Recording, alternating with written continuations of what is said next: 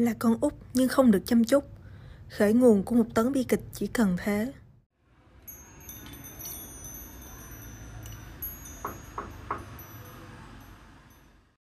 Chào mọi người, đây là Monsters Among Us, nơi bạn sẽ được tiếp cận những phạm nhân sống như vỏ bọc người bình thường trước khi bị phơi bày.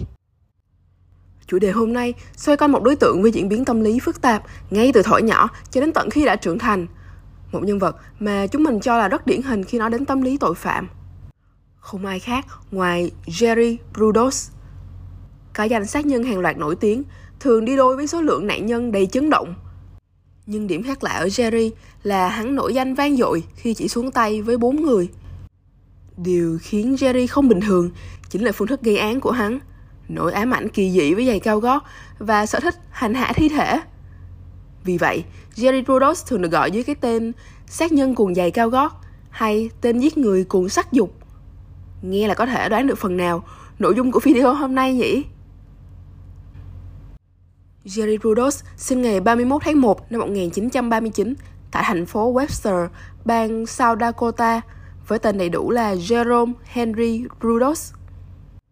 Hắn lớn lên trong sự ghẻ lạnh của người mẹ, vì cha mẹ hắn, Henry và Eileen Rudos, vốn dĩ mong mỏi một bé gái sau đứa con trai đầu. Nhiều nguồn cũng bảo rằng mẹ Jerry mang thai hắn ngoài kế hoạch ở độ tuổi 35. Nên bà bảo hành Jerry về mặt tâm lý lẫn thể chất, không bao giờ cho hắn quên đi sự tồn tại không cần thiết của mình. Người cha vì gánh nặng kinh tế giữa thời kỳ suy thoái, phải làm cùng lúc rất là nhiều nghề để trợ cấp gia đình, nên ông không dành nhiều thời gian cùng con. Còn anh trai hắn, Jim Brudos, là một chàng trai thông minh, điềm tĩnh, ít khi gây họa. Hiển nhiên, Jim từng nhận thấy sự đối xử bất công của mẹ đối với em mình là Jerry, nhưng lại quá e dè để có thể phản kháng, giải thoát cho em trai. Chính vì thế, có thể nói tuổi thơ của Jerry là chuỗi ngày tháng bị bạc đãi và chửi rủa không ngừng. Gia đình của hắn cũng phải chuyển nhà rất là nhiều lần, chủ yếu đến các nông trại, trước khi ổn định tại thành phố Salem, bang Oregon. Thế nên, Jerry gần như không có bạn bè đồng trang lứa nào. Sự vô tâm của cha và anh, sự ngược đãi của mẹ và nỗi cô độc kéo dài là ngọn nguồn cho cảm giác thiếu an toàn sâu thẳm bên trong Jerry. Hắn trở thành một người khá rụt rè và lúng túng trong giao tiếp. Sự hứng thú đặc biệt với giày cao gót của Jerry nảy sinh khi hắn lên năm và một buổi lang thang và tình cờ nhặt được một đôi giày cao gót da bóng màu đen ở bãi rác.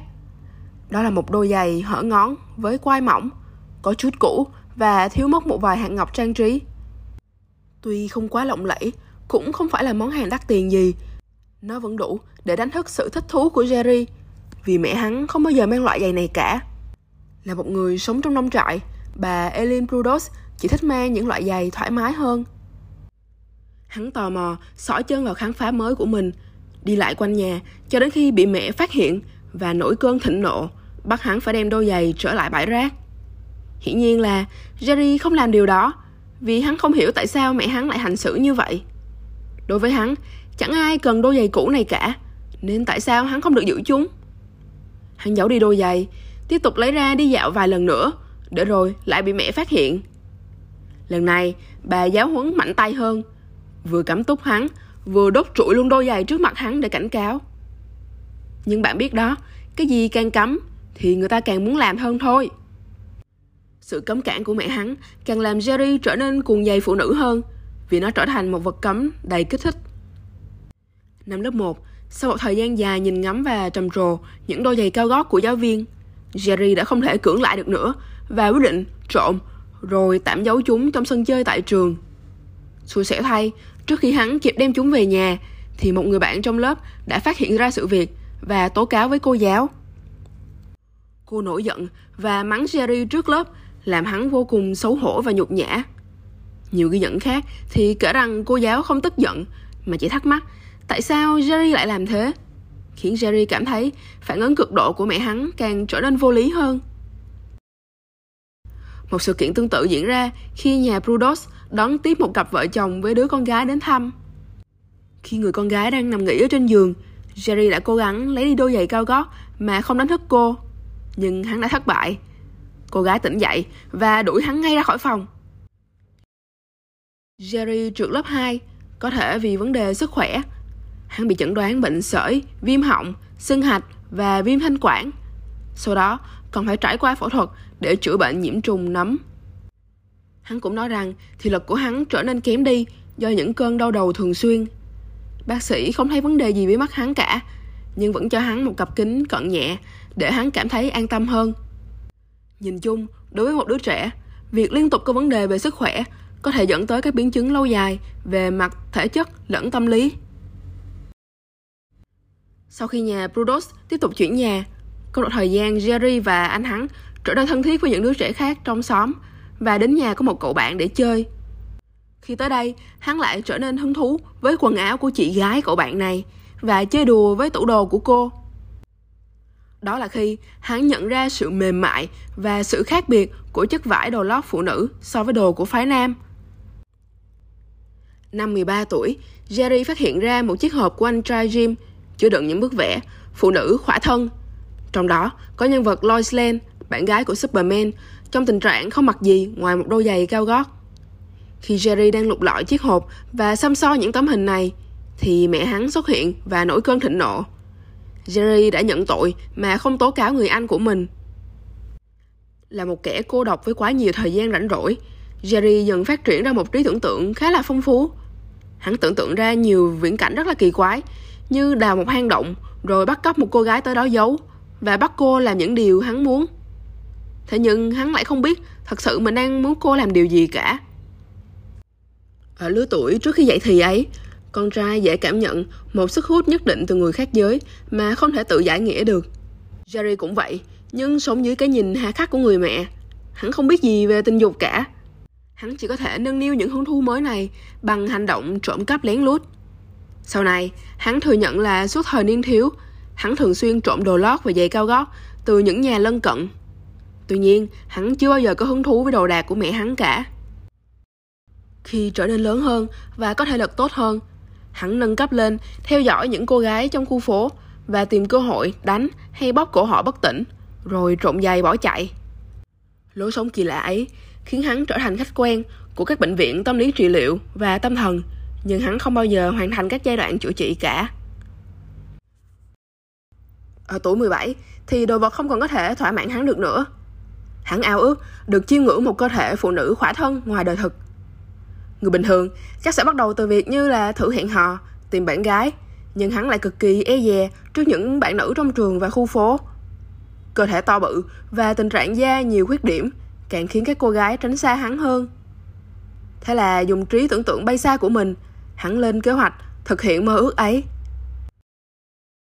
Một ngày nọ, hắn lợi dụng sự hoảng loạn của khu phố trước cái vụ trộm do chính hắn gây ra. Jerry giả vờ hợp tác với cảnh sát. Hắn hứa với một cô gái trẻ đã bị hắn trộm đồ lót trước đó rằng hắn sẽ tìm ra hung thủ cho cô, rồi mời cô đến nhà để trao đổi. Vì Jerry nhỏ tuổi hơn cô gái này và có dáng hình như một chú hề to lớn, không có gì đáng sợ, cô gái đã không hề dè chừng mà tới nhà của hắn. Khi cô vào nhà, hắn đeo mặt nạ lên rồi kề dao vào cổ cô, bắt cô cởi hết quần áo để hắn chụp hình.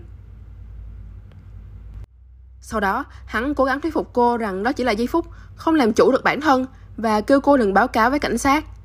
Một số ghi nhận khác thì kể rằng sau khi chụp hình xong, hắn chạy ra khỏi nhà rồi quay lại trong tình trạng không mặt nạ với lời biện minh rằng ai đó đã nhốt hắn trong kho thóc và hắn vừa mới thoát ra được.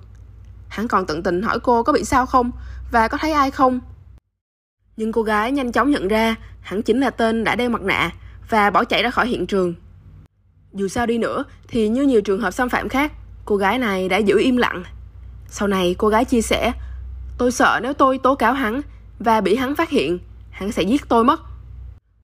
Trong một cuộc phỏng vấn sau khi bị bắt sau này, Jerry kể lại rằng điều hắn hối hận duy nhất trong lần hành động này là hắn quá bồn chồn và bận rộn chụp hình mà quên không thưởng thức trọn vẹn khoảnh khắc ấy. Nói đơn giản là giống như lỡ ăn một món gì ngon quá nhanh, không nhâm nhi từng thành phần để nếm được trọn vẹn mùi vị vậy. Sự kiện thoát tội này càng giúp Jerry tự tin hơn để tiếp tục hành nghề. 8 tháng sau, khi nhận ra những bức hình đã bắt đầu có phần nhầu nát và phai màu, hắn đi tìm thú vui mới. Hắn đề nghị đưa một nữ sinh về nhà bằng xe hơi, nhưng thay vào đó lại chở cô đến một nông trại vắng vẻ và bắt cô cởi hết quần áo. Khi cô từ chối, hắn lôi cô ra khỏi xe, đánh đập với ý định tấn công tình dục cô. May mắn thay, một cặp đôi lái xe ngang qua đã ngăn chặn được hắn. Cảnh sát tiến hành điều tra nhà hắn và phát hiện ra bộ hình của nạn nhân đầu tiên nên lập tức liên hệ cô để lấy lời khai. Với nhân chứng và bằng chứng đầy đủ, Jerry nhanh chóng bị bắt giữ. Cha mẹ của hắn không khỏi tức giận, nhưng cũng đầy hoang mang. Họ không ngừng tự hỏi là Jerry đã bị ai giải hư như thế này. Tuy nhiên, hành động quá bất thường này của hắn chỉ được cảnh sát cho rằng do tuổi trẻ bồng bột và thiếu chín chắn mà thôi. Bác sĩ tâm lý cũng cho rằng Jerry Rudos có biểu hiện hiền lành, rụt rè, không thích đánh nhau và dù đã 17 tuổi rồi nhưng vẫn đỏ mặt khi nhắc đến đời sống tình dục hoặc đúng hơn là sự thiếu thốn kinh nghiệm tình dục của bản thân. Hình ảnh trái ngược ấy đã giúp hắn thay vì đi tù chỉ bị đưa vào khoa tâm thần của bệnh viện bang Oregon mà thôi. Hắn được chẩn đoán là không có triệu chứng thể hiện mong muốn giết người hay là tự tử, nhưng có biểu hiện trầm cảm và tâm thần phân liệt nhẹ. Vì vậy nên, sự phán đoán và cách nhìn nhận sự việc của hắn có thể không chính xác và dễ bị ảnh hưởng bởi những suy nghĩ lệch lạc về tình dục và ái vật. Bệnh viện cũng cho rằng xu hướng tình dục kỳ quái của Jerry bắt nguồn từ lòng căm phẫn và ý muốn trả thù hướng tới mẹ hắn và phụ nữ nói chung. Một hiện tượng quá phổ biến ở các cá nhân hàng loạt nhỉ. Ngạc nhiên thay là phía bệnh viện vẫn cho phép hắn đến trường vào ban ngày và hoàn thiện chương trình cấp 3 vào năm 1957. Hắn có thành tích tốt trong toán học và khoa học tự nhiên, nhưng vẫn tốt nghiệp với điểm trung bình nằm trong 30% thấp nhất trường. Sau này, khi phóng viên đến điều tra, không một giáo viên hay bạn học nào nhớ về hắn cả. Cứ như thể Jerry chưa bao giờ tồn tại ở đây. 9 tháng sau khi nhập viện, bác sĩ cảm thấy Jerry đã kiểm soát được các hành vi và tư tưởng biến thái đối với phụ nữ, không còn là mối nguy cho xã hội nữa, nên cho hắn xuất viện. Không biết là vị bác sĩ này sau này có hối hận vì quyết định cực kỳ sai lầm này không? Vì video ngày hôm nay của chúng ta không dừng ở đây. Đầu tiên, Jerry học tiếp tại Đại học bang Oregon, nhưng sau đó, do hứng thú với bộ môn điện tử, hắn chuyển qua học trường dạy nghề kỹ thuật Oregon. Không được bao lâu, thì năm 20 tuổi, hắn bỏ ngang việc học, nhập ngũ và nhận huấn luyện với cương vị nhân viên kỹ thuật điện tử viễn thông. Tưởng như một tương lai tươi sáng đang đón chờ hắn. Nhưng không, như những cơn nghiện không hồi kết, ham muốn tình dục không ngừng bủa vây tâm trí của Jerry. Khoảng 7 tháng sau khi nhập ngũ, hắn bỗng được một cô gái người Hàn Quốc ghé thăm và quyến rũ hàng đêm. Hắn đánh đập cô như một cách để thỏa mãn ham muốn tình dục của bản thân. Nhưng lạ thay, không có đồng nghiệp nào bị đánh thức bởi tiếng ồn này và cũng chả ai thấy cô gái này cả. Hắn dần nhận ra tất cả có lẽ chỉ là một giấc mơ mà thôi và buộc phải đến gặp bác sĩ tâm lý của quân đội. Bác sĩ cho rằng nỗi ám ảnh sắc dục và tính khí bất thường của Jerry khiến hắn không thích hợp để tiếp tục ở lại trong quân ngũ, nên hắn được cho xuất ngũ sớm.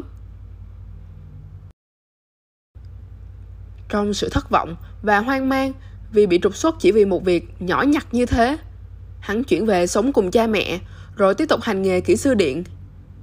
Sau đó, hắn còn được nhận vào làm tại một trạm phát thanh truyền thông. Khoảng thời gian này, khi anh trai đi học đại học xa nhà, Jerry sẽ được ngủ tại trong phòng ngủ của anh trai những lúc anh trai về nhà, hắn phải ngủ tại một cái chòi ở phía sau nhà. Trong thời gian làm việc tại trạm phát thanh, Jerry rất hòa đồng với những đồng nghiệp nam, nhưng vẫn có chút e dè trước phái nữ. Thế nên, hắn được giới thiệu mai mối với Darcy Messler, một cô gái cũng rụt rè như thế. Một số nguồn sẽ ghi nhận tên cô gái này là Raffin hoặc là Susan, nhưng sự khác biệt về tên này có thể chỉ để bảo vệ danh tính thật của cô mà thôi. Điều tương tự cũng được áp dụng với anh trai của Jerry, khi nhiều nguồn ghi nhận tên anh là Larry thay vì Jim như trong gia phả gia đình mà chúng mình tìm hiểu được. Để nhất quán thì cái tên Darcy sẽ được dùng xuyên suốt video này. Năm 1961, sau khi mới hẹn hò được có vài tháng, Jerry Prudos, lúc này 22 tuổi, cưới Darcy, chỉ 17 tuổi, khi cô đang mang thai con của họ. Gia đình thì mới, nhưng vẫn truyền thống cũ. Cặp vợ chồng này tiếp bước nhà Brudos và chuyển nhà rất là nhiều lần. Chủ yếu là vì Jerry không tìm được việc làm ổn định. Mãi sau, hắn được nhận làm kỹ sư điện ở thành phố Portland, bang Oregon, nên cùng Darcy chuyển tới đây định cư lâu dài. Thoạt nhìn thì có vẻ Jerry đã ổn định và có một cuộc sống bình thường như bao gia đình khác. Nhưng thật ra, sở thích quá dị của hắn không hề ngừng lại, mà chỉ tạm được thỏa mãn mà thôi. Do vẫn đang trong giai đoạn tân hôn, đời sống tình dục của vợ chồng Brudos vô cùng hòa hợp. Darcy luôn chịu theo những yêu cầu của Jerry, kể cả việc chụp hình khỏa thân trong đôi giày cao gót, hoặc sinh hoạt trong nhà mà không mặc gì. Ngay cả khi người con gái đầu là Megan, rồi đến con trai út Jason đã chào đời, vấn đề tâm lý của hắn không hề có dấu hiệu cải thiện, thậm chí còn có phần nghiêm trọng hơn. Một nguồn nói rằng Jerry đã rất phấn khởi khi có con trai, nhưng Darcy lại không cho hắn chứng kiến quá trình hạ sinh Jason. Sự hụt hẫng này cũng phần nào đã châm ngòi cho Jerry tìm về thói quen trộm giày cao gót và đồ lót. Lúc này, chính Darcy cũng quá mệt mỏi với việc thay đổi nghề nghiệp thường xuyên của Jerry. Cô cũng bức xúc khi hắn không gần gũi với con cái. Mặt khác, vì con đang lớn dần và cô phải bận rộn chăm lo cho con. Cô không còn muốn xuất hiện trong tình trạng khỏa thân quanh nhà nữa và cũng không muốn diện những đôi giày cao gót theo sở thích của chồng mình nữa. Nỗi lòng tích tụ, Jerry tiến hành theo dõi và đột nhập nhà của một cô gái ở Portland vì cô mang đôi giày hắn yêu thích. Hắn bóp cổ cô, làm cô bất tỉnh, rồi tiến hành xâm hại tình dục.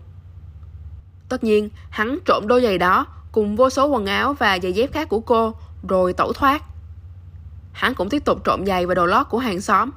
Sau này, hắn biện hộ là do bị ám ảnh tuổi thơ bị mẹ ngược đãi, dẫn tới những cơn đau nửa đầu thường xuyên, nên hắn có những trạng thái tắt đèn vô ý thức, không biết mình đang làm gì.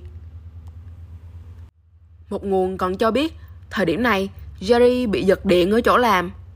Do vết thương cũng không quá lớn, hắn không vào viện chữa trị. Ai mà biết được, dòng điện này đã ảnh hưởng như thế nào tới đầu óc của hắn. Khủng hoảng danh tính của Jerry ngày càng trở nên nghiêm trọng hơn khi hắn trải qua một giai đoạn thích giả làm phụ nữ. Hắn đòi mặc đồ lót nữ khi thân mật cùng với vợ, nhưng bị cô cự tuyệt hoàn toàn. Hôn nhân của hắn càng rạn nứt, khiến tâm lý của hắn càng bất ổn. Và rồi một ngày, hắn đã nâng cấp tội ác của mình và trở thành một kẻ sát nhân hàng loạt. Ngày 26 tháng 1 năm 1968, Linda Slauson, một cô gái chỉ mới 19 tuổi, bán sách bách khoa toàn thư, đến gõ cửa nhà Brudos để chào hàng. Không may, cô trở thành nạn nhân đầu tiên của tên sát nhân này. Dù vợ con đang ở nhà, Jerry vẫn thản nhiên dụ dỗ Linda đến tầng hầm của nhà và đánh cô bằng một miếng gỗ, rồi bóp cổ cô. Khi Linda trút hơi thở cuối cùng, Jerry lấy đồ lót và đôi cao gót trong bộ sưu tập của hắn để mặc cho Linda như một con búp bê vậy. Hắn tạo dáng thi thể cô để sản xuất những bộ hình gợi dục. Điều làm Jerry khác biệt so với nhiều tên sát nhân hàng loạt khác là việc giết người chỉ là mở đầu cho màn trình diễn chính của hắn. Sau khi chơi đùa chán với thi thể, Jerry dùng cưa để chặt riêng bàn chân trái của Linda ra để lưu trữ làm giá trưng bày cho bộ sưu tập giày cao gót của hắn. Sau đó, hắn thủ tiêu xác của cô xuống sông Willamette. Sau khi xuống tay lần đầu, Jerry chuyển cả gia đình về Salem, Oregon. Ngôi nhà mới này có một gara riêng và Jerry dành phần lớn thời gian một mình ở đó. Hắn tu sửa nơi này thành một bảo tàng chiến lợi phẩm, rồi cấm vợ con mình bước vào. Ở gara bí mật này, hắn sẽ mang giày cao gót, rồi tự tạo dáng chụp hình bản thân. Sau đó, rửa hình và trưng bày cùng với những hình ảnh phụ nữ khỏa thân khác.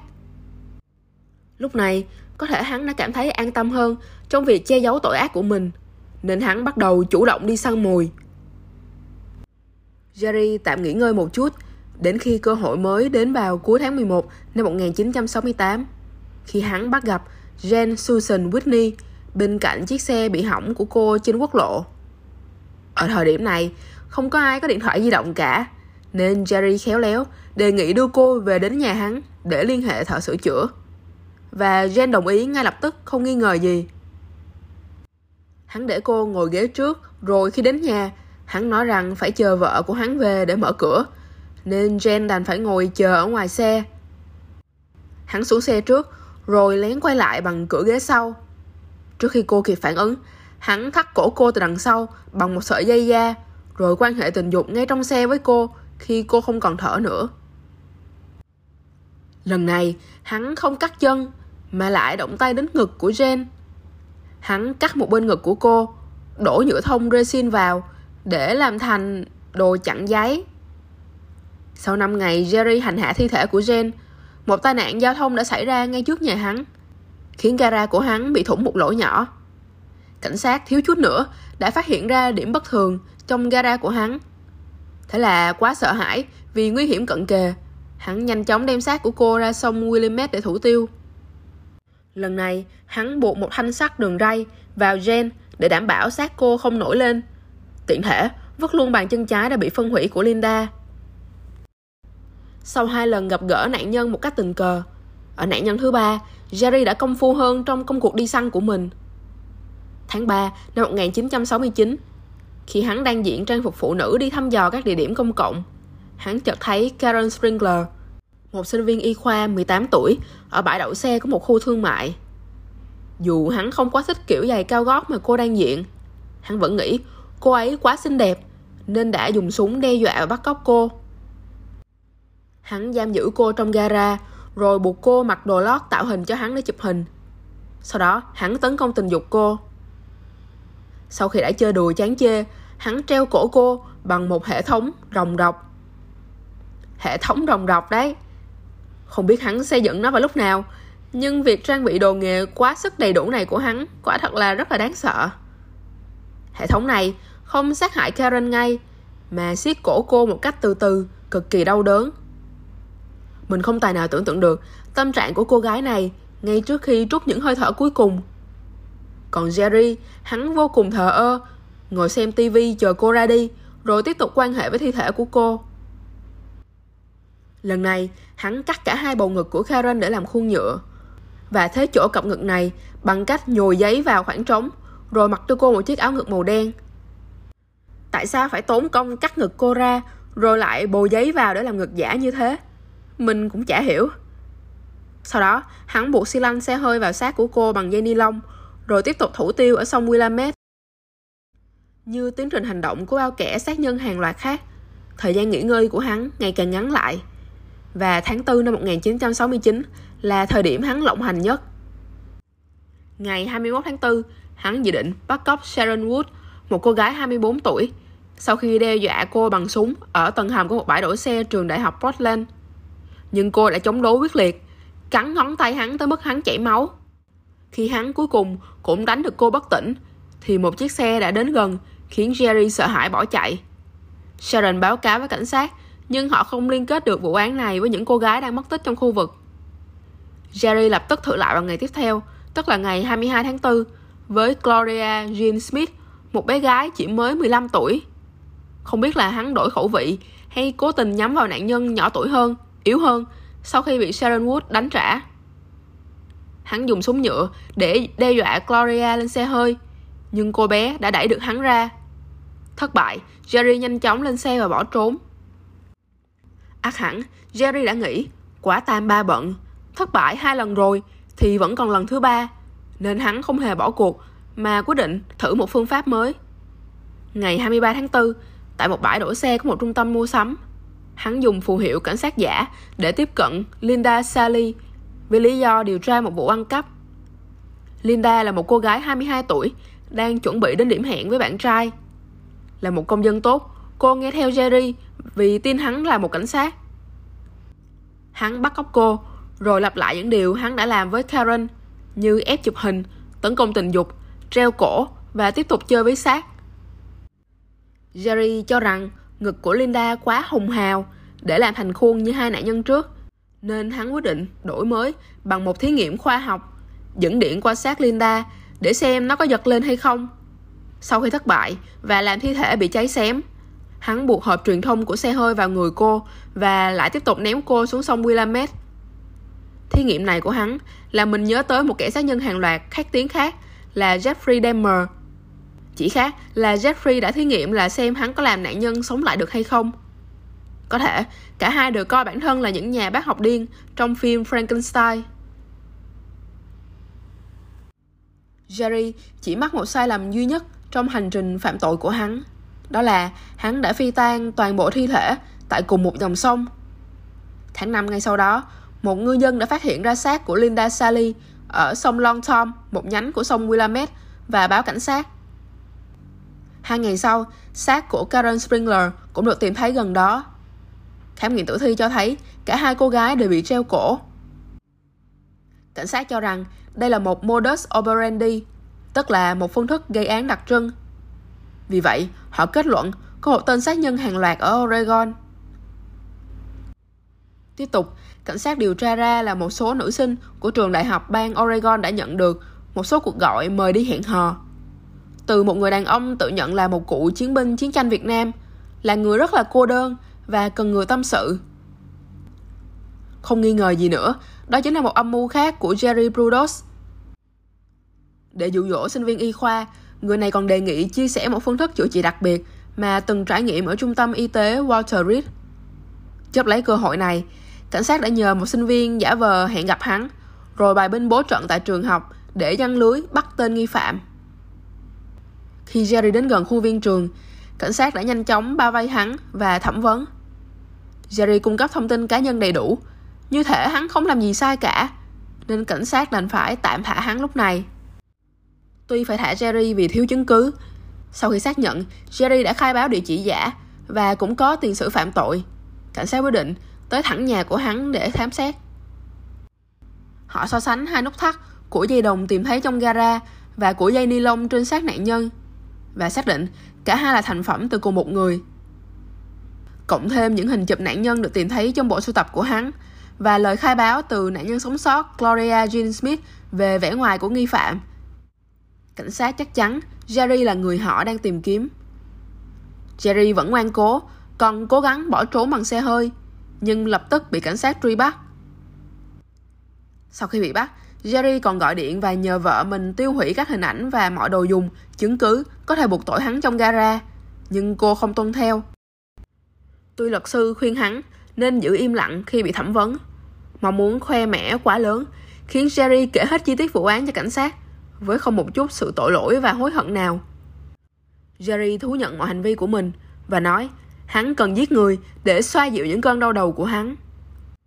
Hắn còn thừa nhận là từng mặc quần lót và quần đùi bó của phụ nữ đến ký túc xá nữ của Đại học bang Oregon để tìm kiếm nạn nhân. Ngoài ra, trong tất cả các vụ án, Jerry sẽ mang giày cao gót rồi thủ dâm sau khi giết người. Khi một cảnh sát hỏi Jerry rằng hắn có cảm thấy hối hận không, có cảm thấy tội lỗi với những nạn nhân của hắn hay không, Jerry lấy một tờ giấy trên bàn lên, vò nó lại rồi ném xuống đất. Hắn trả lời, tôi quan tâm về những đứa con gái đó, như việc tôi quan tâm về miếng giấy đó vậy. Ám chỉ rằng hắn chỉ xem nạn nhân như rác thôi. Khi không còn tác dụng gì nữa, thì vứt đi, chứ giữ lại làm gì. Ban đầu, Jerry biện hộ hành vi gây án bằng bệnh tâm thần, nhưng sau buổi giám định bởi bảy chuyên gia tâm thần học khác nhau, hắn được xác nhận có IQ bình thường và hoàn toàn tỉnh táo về mặt pháp lý. Hắn được chuẩn đoán là có tính cách chống đối xã hội, có những biểu hiện của ái vật và thị dâm, có xu hướng chuyển giới, thích làm việc nhạy cảm nơi công cộng và đặc biệt là xu hướng bạo dâm. Ba ngày trước khi ra tòa, hắn quyết định tự chấp nhận hết ba tội danh giết người cấp độ 1 và nhận về ba án tù chung thân. Đây là bản án cao nhất có thể, vì bang Oregon không có bản án tử hình. Jerry không bị truy tố về cái chết của Linda Slauson, dù hắn đã khai báo, vì họ chỉ tìm thấy hình chụp bàn chân của cô, chứ không phải hình chụp toàn thân như ba nạn nhân kia. Các nạn nhân khác cũng có bằng chứng của các bộ phận xe hơi của Jerry được buộc vào xác, nhưng vụ án Linda Slauson không có bằng chứng này. Xác của cô được tìm thấy một tháng sau khi Prodos đã bị kết tội. Nó trôi tầm một mét rưỡi cách nơi Jerry đã phi tan ban đầu. Vợ của Jerry cũng bị bắt vì khó ai tin được hắn giết người và giữ rất là nhiều xác chết nhiều ngày trong nhà như vậy mà vợ hắn lại không biết gì hết. Hắn còn để những đồ chặn giấy làm bằng khuôn ngực ngay trong nhà nữa mà. Tuy nhiên, Darcy chia sẻ cô không hề biết hắn làm gì vì cô bị cấm xuống gara trừ khi cô báo trước với Jerry và nhận được sự cho phép từ hắn. Trong một bài phỏng vấn, Darcy chia sẻ rằng cô nghĩ chồng mình bị bệnh tâm lý rất là nặng. Trích dẫn như sau. Tôi không nghĩ bất kỳ ai có đầu óc bình thường có thể làm những điều anh ấy đã làm cả. Tôi không có khả năng để nhận biết được anh ấy bị bệnh nặng đến mức nào. Nhưng chắc chắn anh ấy bị bệnh. Dù rất nhiều người nghi ngờ lời giải thích này của cô, vì thiếu bằng chứng xác thực, Darcy được xác nhận là vô tội. Năm 1970, cô quyết định ly hôn, đổi tên cả gia đình và chuyển đi xa cùng với các con để tránh tai tiếng người chồng và người cha Jerry để lại. Cuộc sống trong tù của Jerry không quá nhàm chán khi hắn viết thư tới các công ty giày phụ nữ xin được nhận catalog sản phẩm và tự dựng một thư viện riêng bằng những tuyển tập này để thỏa mãn nhu cầu tình dục của bản thân. Bên cạnh đó, vì là một tên sát nhân hàng loạt nổi tiếng, Jerry nhận được sự chú ý đặc biệt trong tù. Hắn bị các tù nhân khác đánh thường xuyên và còn có thể là bị tấn công tình dục nữa, do hắn từng phải đi chữa trị vì chảy máu hậu môn. Có thể những tù nhân này muốn Jerry phải trải nghiệm những gì hắn đã làm với nạn nhân của hắn. Tuy chính Jerry đã tự nhận tội danh giết người trong quá trình điều tra, có thể việc bị bạo hành và mong muốn được gặp lại con cái đã khiến hắn có thêm động lực ra tòa kháng án thường xuyên. Biện hộ chính của hắn là xác mà hắn chụp cùng ở trong hình, không phải là xác của ba nạn nhân hắn bị kết tội. Có nguồn còn nói rằng hắn đổ lỗi cho vợ là vợ hắn đã bắt hắn thú tội để bảo vệ gia đình. Dường như quá mệt mỏi với những cố gắng trốn tội vô lý này, hội đồng phóng thích tội phạm quyết định nói thẳng với Jerry Prudhoe rằng hắn sẽ không bao giờ được thả đâu, nên hãy đừng làm tốn thời gian và tiền bạc của nhà nước cho những buổi kháng cáo này nữa. Sau đó, hắn có lẽ đã chấp nhận an phận ở trong tù, tham gia phỏng vấn tầm 2 lần mỗi năm, đến khi qua đời vì ung thư gan vào năm 2006 ở tuổi 67. Và đó là kết thúc của câu chuyện hôm nay. Giống như nhiều tên sát nhân hàng loạt khác, tất cả đều bắt nguồn từ một bà mẹ độc đoán. Có thể thấy, môi trường lớn lên có ảnh hưởng to lớn như thế nào đến sự hoàn thiện nhân cách của một con người. Phân tích kỹ hơn, nó cũng có thể đến từ một tổ hợp của những tác nhân vật lý, như việc hắn bị nhiều bệnh khi nhỏ, rồi bị giật điện khi đi làm, và tác nhân tâm lý từ mẹ hắn.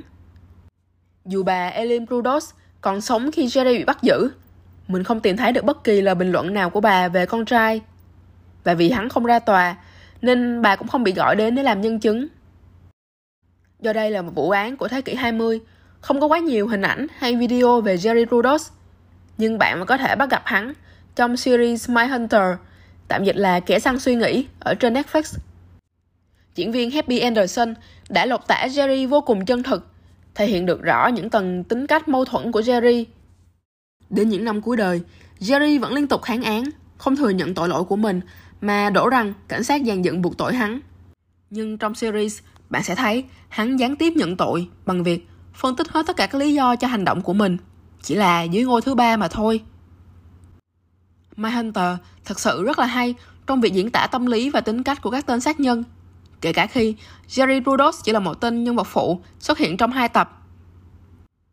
Bạn cũng có thể bắt gặp hình bóng của Jerry Brudos qua tính cách nhân vật chính Buffalo Bill trong phim The Silence of the Lambs, tức là sự im lặng của bầy cù, vì diễn viên Ted Levine đã lấy Jerry để làm một phần cảm hứng cho vai diễn này. J.K. Rowling, tác giả của bộ truyện Harry Potter, cũng đã dùng Jerry để làm cảm hứng cho một nhân vật sát nhân hàng loạt trong tiểu thuyết trinh thám của bà. Bài học hôm nay là hãy lên tiếng khi thấy bạo hành trẻ em. Bạo hành không chỉ là về thể chất mà còn là về tâm lý nữa. Cha và anh trai của Jerry đã ngoảnh mặt làm ngơ khi mẹ hắn hành hạ hắn, dẫn tới việc hắn phải tìm sự giải thoát trong những đôi giày cao gót. Giày cao gót giống như một biểu tượng đối lập với mẹ hắn vậy. Sau đó thì do bị mẹ cấm, hắn càng cuồng nó hơn. Và mỗi nạn nhân sau này hắn hành hạ là hình nhân thế mạng cho người mẹ này. Một cách để hắn giải tỏa những uất hận, phẫn nộ với mẹ và những tổn thương mà bản thân hắn đã hứng chịu suốt tuổi thơ.